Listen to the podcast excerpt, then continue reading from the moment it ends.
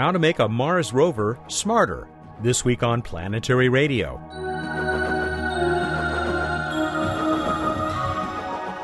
Hi, everyone. Welcome to Public Radio's travel show that takes you to the final frontier. I'm Matt Kaplan of the Planetary Society.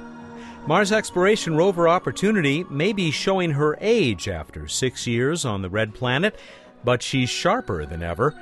We'll talk with JPL's Daniel Gaines about Opportunity's new decision making capability. Are there active volcanoes on Venus?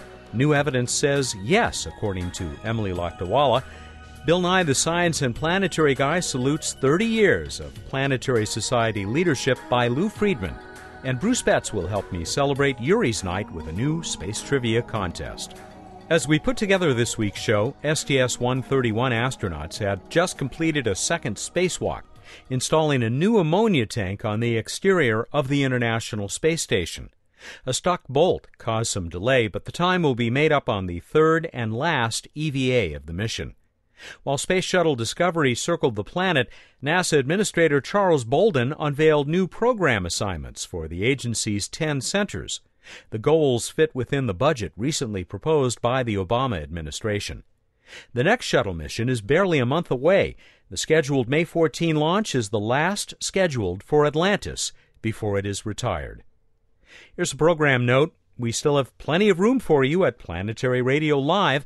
Reserve your free seat in Pasadena for the April 30 event by searching for Planetary Radio at brownpapertickets.com. We've got a link and more information at planetary.org/radio. Time to talk with Emily Lakdawalla about her favorite Planetary Society blog entries over the last few days. Emily, some pretty pictures this week, but let's talk about a story that uh, I know is uh, very close to your uh, heart. That is this uh, very long piece that you posted about news from uh, Venus Express. Well, it's not hard to summarize the news. The news is that it seems that Venus Express has really found evidence that there has been very recent volcanism on Venus. It didn't catch a volcano exploding in the act like we have with Io, but this is really very strong evidence that um, there was a recent volcanic flow that hasn't had a chance to weather yet, and consequently, you know, we can add probably add Venus to the list of planets that have active volcanism. What is the actual evidence that this uh, orbiter found? Well, it's buried in something called the emissivity of the surface. The instrument that, that gather this data is called VIRTIS. It's on Venus Express. It's an imaging spectrometer. It takes photos of the planet in wavelengths longer than the human eye can see. And in the particular wavelength that was looking at, which is one micron, it's the very near infrared, not much longer than red wavelength, Venus is actually glowing with heat because Venus is a very hot place but it's actually not the thermal glow from the from the flows that it was detecting. They actually had to correct out for the effects of temperature on emissivity. And once they've corrected out for temperature, they find places that have high emissivity are places with uh, minerals like pyroxene and olivine, fresh volcanic minerals. Places with low emissivity are weathered places, places where those minerals have reacted with the highly corrosive atmosphere to turn into other minerals. And so they find these high emissivity places are associated with huge volcanoes with relatively recent looking flows. So they're they're pretty certain that these are very recent volcanism on Venus. Sounded like you're much more convinced than you used to be too. Yeah, you know, I'm I'm always very skeptical of results that come from spacecraft that are trying to peer optically through thick atmospheres. It's, it's the same skepticism I have toward results on Titan. But this one, the the work was very careful. It's not just this one piece of data from the emissivity. It's emissivity plus all of the careful stratigraphic geologic mapping that's been done on Venus in the past. And so I think they put together a fairly convincing case. However, it would still be nice to actually see a volcano blowing up. That would be the, the literal smoking gun. yes, literally. That's great. Let's move out to Saturn, uh, where you posted a beautiful picture. Yeah, Cassini just produces the most amazing photos. It's really not fair because I think you know Saturn has got to be one of the most beautiful places in the solar system. So Cassini, um, they they don't have to work very hard to make gorgeous photos. And I, I put one together this week that included one of the big icy moons, Rhea. Um, it included the rings, and it included two of the small potato-shaped moons, Prometheus and Janus. And uh, Cassini's getting these kinds of shots a lot because it's orbiting in the ring plane, and so it kind of collapses all of the moons and rings into one uh, line across the sky, and it's very easy to catch them all in the same frame. And maybe just one more thing to mention: not so much a photograph as a as a photographer. So that's right, Matt. There's a Japanese astronaut on the International Space Station who is just an amazing photographer. And of course, he has a great place to take photos from through the portholes of the space station. He shot photos of aurora over Earth, spacecraft arriving, and all kinds of exciting things. And you can subscribe to his Twitter feed and just and just see him tweet all these amazing photos from space. Thanks again, Emily. Oh, by the way, thanks for the uh, plug for our uh, April 30th uh, Planetary Radio Live as well. That's right. I'm looking forward to that, Matt. Emily Lakdawalla is the Science and Technology Coordinator for the Planetary Society and a contributing editor to Sky and Telescope magazine. She joins us every week for a, a review of her recent blog entries. We move on to uh, Opportunity crawling around up there on Mars with new and more intelligent software right after we hear from Bill. Hey, hey, Bill Nye, the planetary guy here, Vice President of the Planetary Society. And this week, I want everyone to take a second and realize that Lou Friedman, the executive director of the Planetary Society for the last 30 years, is going to be stepping down. He's going to retire. Now, if you know Lou, he's not really going to retire. He's going to be buzzing around the office the whole time, giving everybody advice, directing things. But nevertheless, this is an end of an era. Carl Sagan, Bruce Murray, former head of the Jet Propulsion Lab, JPL, and Lou Friedman started the Planetary Society in the winter of 1979 1980. And Lou, the last of the three founders, is going to step aside. So the position's open, everybody. If you want to be executive director of the Planetary Society, come on down. But just think about this.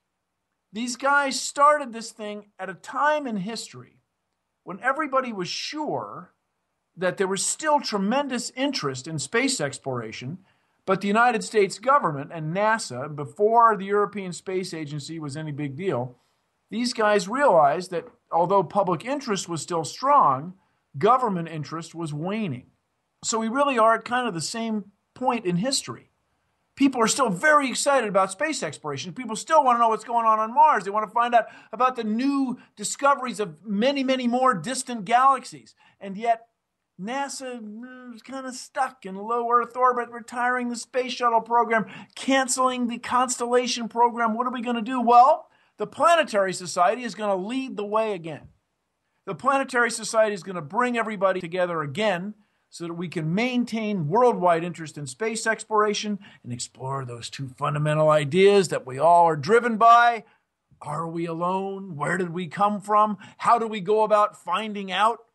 This is still the world's largest space interest organization that is independent of any government or any corporation. And you, as a listener, are probably part of it. So we very much appreciate that. Let's work together to change the world. I gotta fly. Bill Nye, the planetary guy.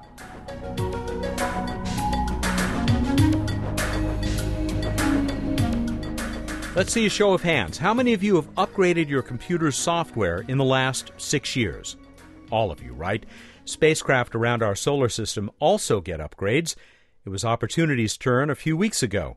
As the Mars exploration rover continued her long sojourn across Meridiani Planum toward a crater called Endeavour, mission engineers carefully uploaded a new system called AEGIS. That's AEGIS, or Autonomous Exploration for Gathering Increased Science. Daniel Gaines helped develop the software at the Jet Propulsion Lab near Pasadena, California. Dan was a mission manager for the rovers until recently.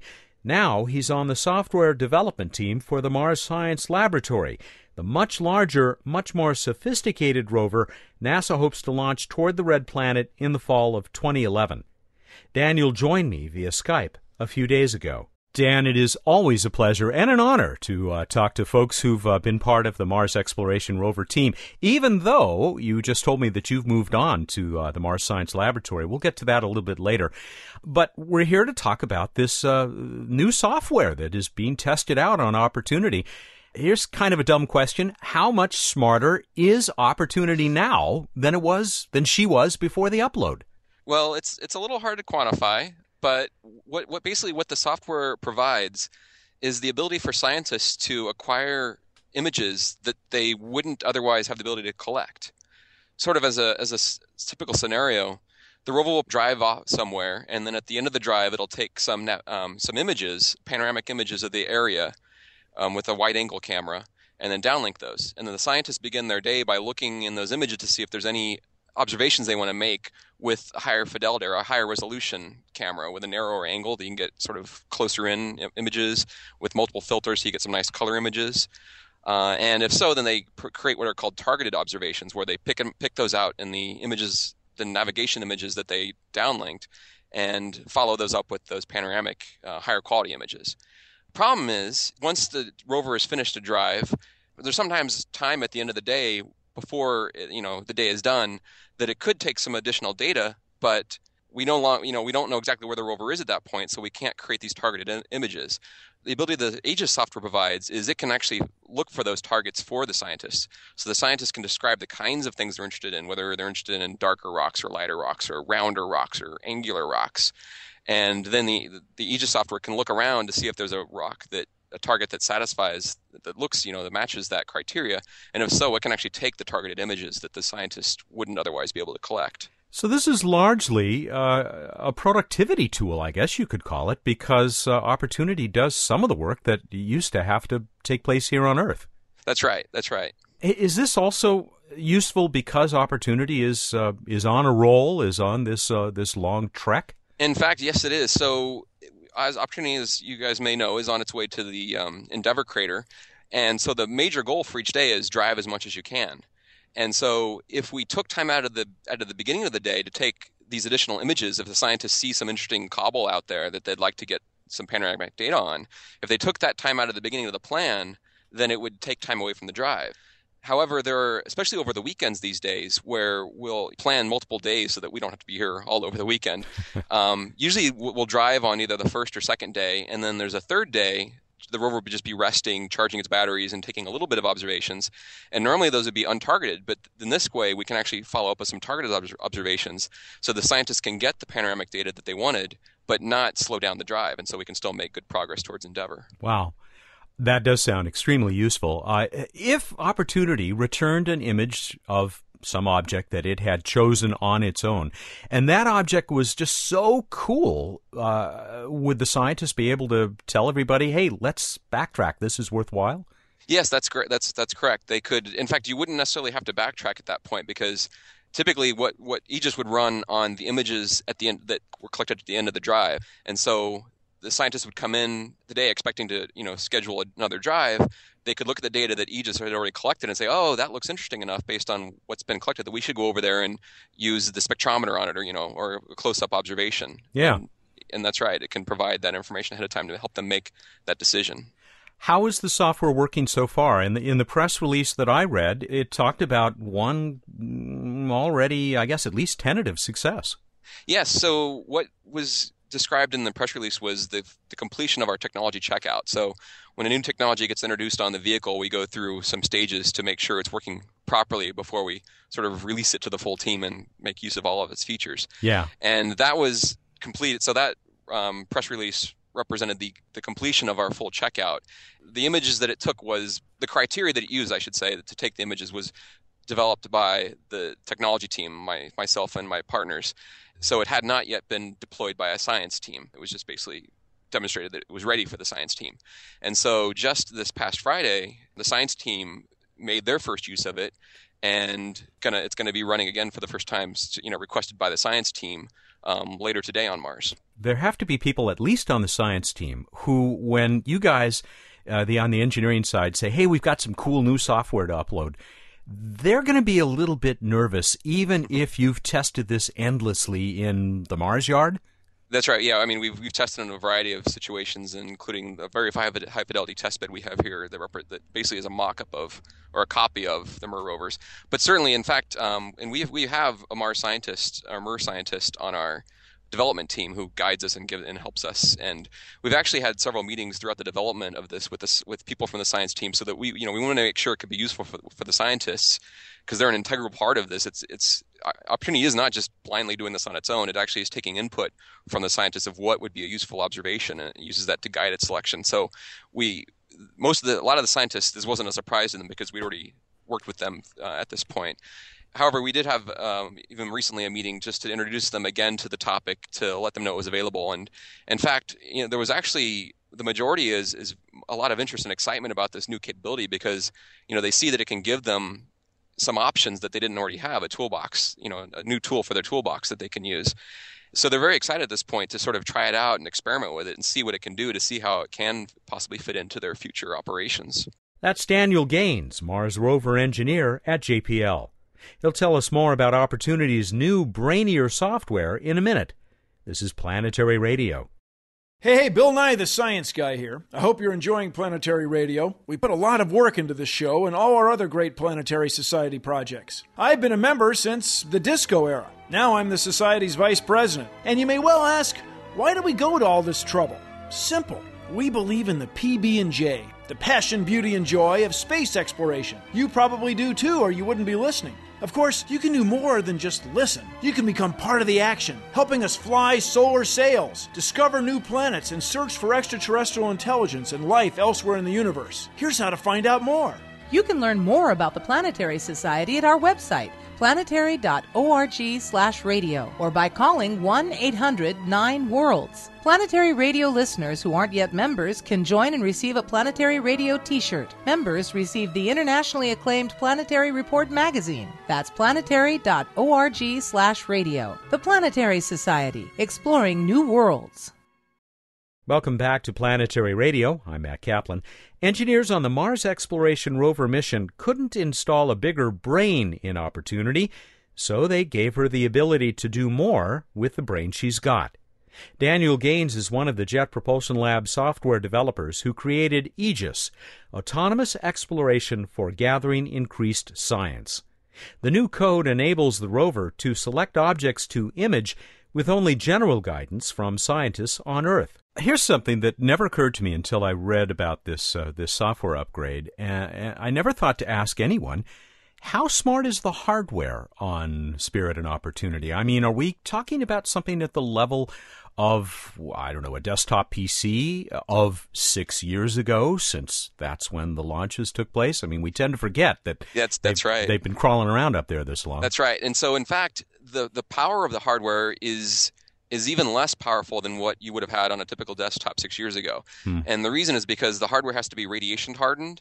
The surface of Mars isn't protected as much from radiation as Earth is, and so the the the power of the hardware for space applications tends to lag quite a bit behind a typical desktop. So six years ago, a typical desktop would have been man, it's hard to remember, but at least you know a couple gigahertz or at least a 1.5 gigahertz whereas Opportunity has about a 20 megahertz processor. So it's it's much slower, and, and it's a major challenge trying to trying to do more complicated things on that processor. That's fascinating. Thinking that we're now, of course, dealing with PCs, cheap PCs that are right. one and two gigahertz. Uh, That's right, in, right. uh, clock speed.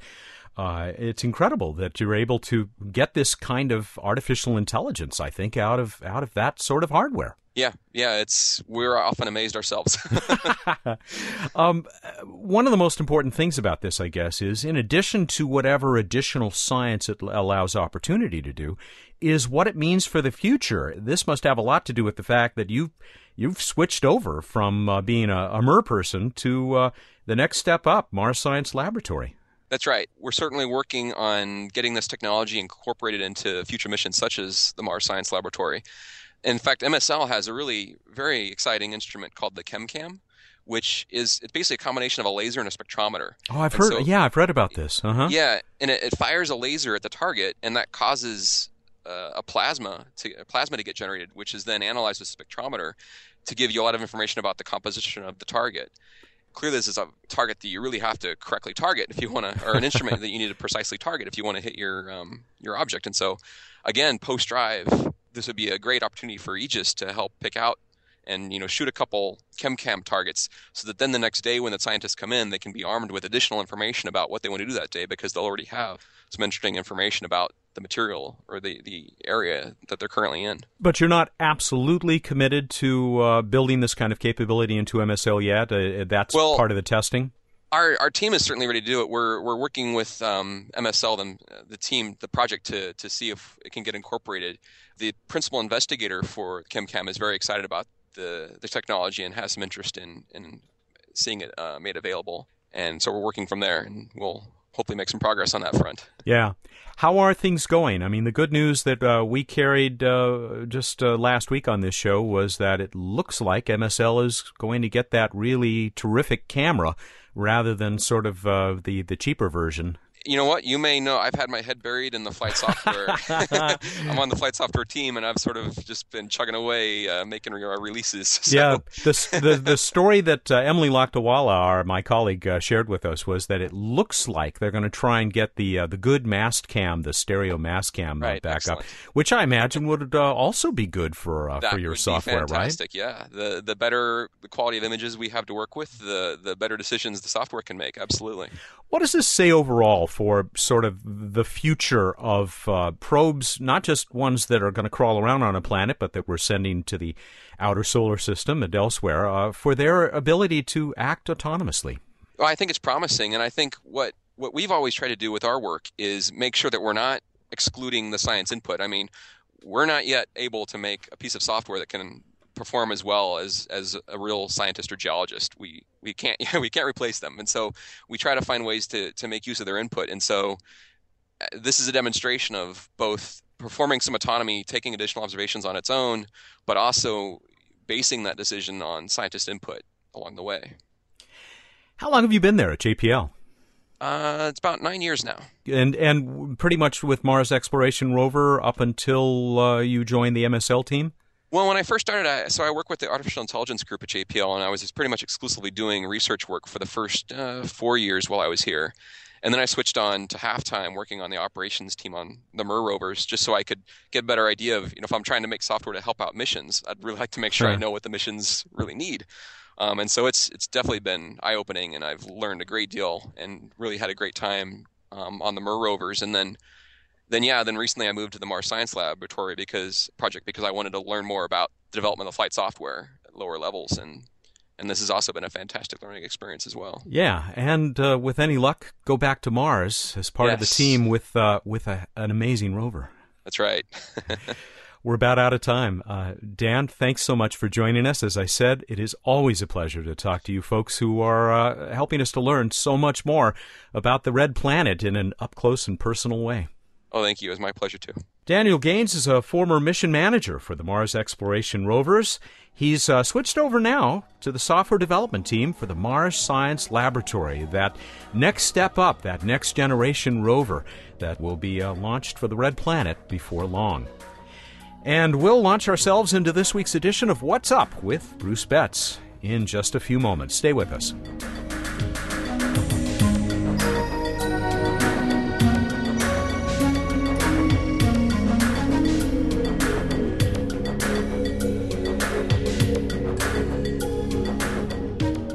Bruce Betts is on the Skype connection. It's time for What's Up on Planetary Radio. He's the Director of Projects for the Planetary Society, and we welcome you back. Hi. Hi. you're all better, I can tell. You're this is you're really at full energy now. I am. I'm full energy, healthy guy again. Yeah, that's good. I'm glad to hear it, and I hope to see you in person next time around. Tell us what's up. Well, it's just a planet festival out there. Check out Venus in the evening sky, low in the west. Uh, bright star-like object. Can't miss it. Look a little while after sunset. You can also still probably catch Mercury low down, low to Venus's right, still looking like a, a bright star, but not nearly as bright as Venus. And um, Mars is uh, high overhead in the southeast, looking kind of reddish, continuing to fade. Saturn is over towards the east at, in the early evening, looking yellowish. And in the pre dawn, for those disposed to the pre dawn, uh, you can't miss Jupiter these days, super bright, low in the east, and rising higher and higher as the weeks go on. That, I think, takes us through the, the uh, planetary sky anyway. Let us go on to this week in space history. Of course, a, uh big week in human spaceflight this week. In 1961, Yuri Gagarin becomes the first human in space. 20 years later, in 1981, on the same day, STS 1 Columbia launched the very first space shuttle. Wow, and I, I would have totally missed uh, Yuri's Night, which uh, is still going strong uh, ever since that uh, that first one that they held on the 40th anniversary back in 2001. Far, I believe there are still some big parties uh, this week. Anyway, uh, happy Yuri's Night, everybody, and, and to you too, Bruce. Thanks. I also want to mention in 1972, Apollo 16 launched, headed off to the moon this week. And then we move on to Random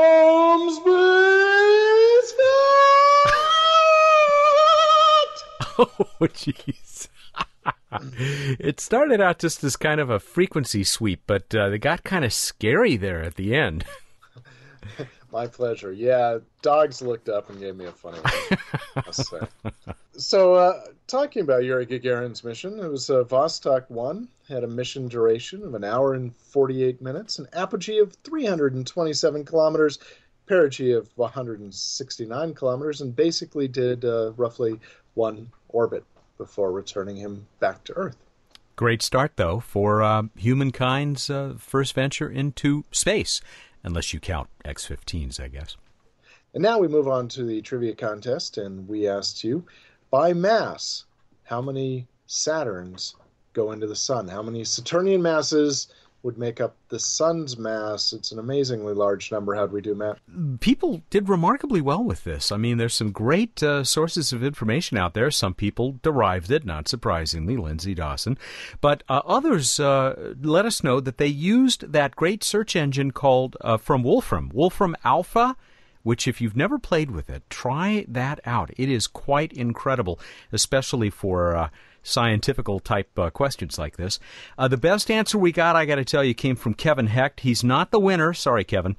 But he said, you know, you were talking about planet Saturn, right? Not Saturn cars.